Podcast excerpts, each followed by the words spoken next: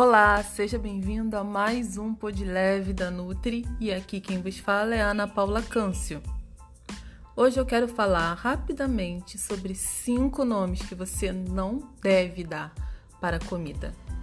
Bem, vou começar com a palavra lixo. Nossa, várias vezes já me perguntaram o que eu acho do dia do lixo e eu sempre respondo com outra pergunta. Você enfia a mão na lixeira e come o lixo que tá lá? Já fez isso alguma vez? Pessoa sempre responde que não. Eu penso, ufa. Então eu respondo em seguida. Então você não come lixo. Não tem por que chamar comida de lixo. É uma comida cheirosa, gostosa, em nada se parece com lixo. Então, para que dar um nome tão tão pejorativo para algo que nos causa tanto prazer? Outra palavra, gordice. Gente, quando a gente fala que fez uma gordice, né? Geralmente as pessoas falam isso com pesar e falam como se tivessem feito alguma coisa errada. É, dá a impressão de que ser gordo é errado. Sabe, gordo é uma forma física, é uma condição física que a pessoa tem. Não quer dizer que é um pecado, um defeito, quer dizer, não tem essa carga negativa que atualmente a gente acaba dando a palavra gordice, né?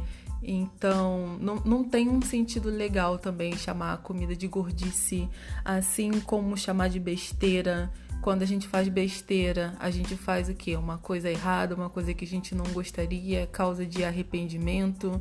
Nem chamar a comida de pecado. Ai, que pecado! Ai, que guloseima!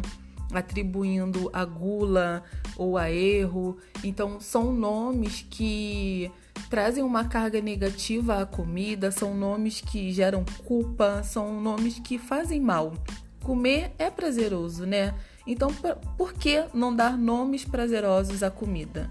Eu vou ser a primeira aqui, né? Vou começar já com uma dica: delícia.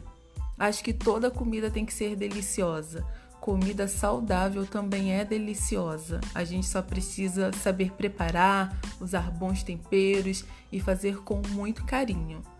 Fica para você pensar hoje, que bons nomes você pode dar para comida daqui para frente.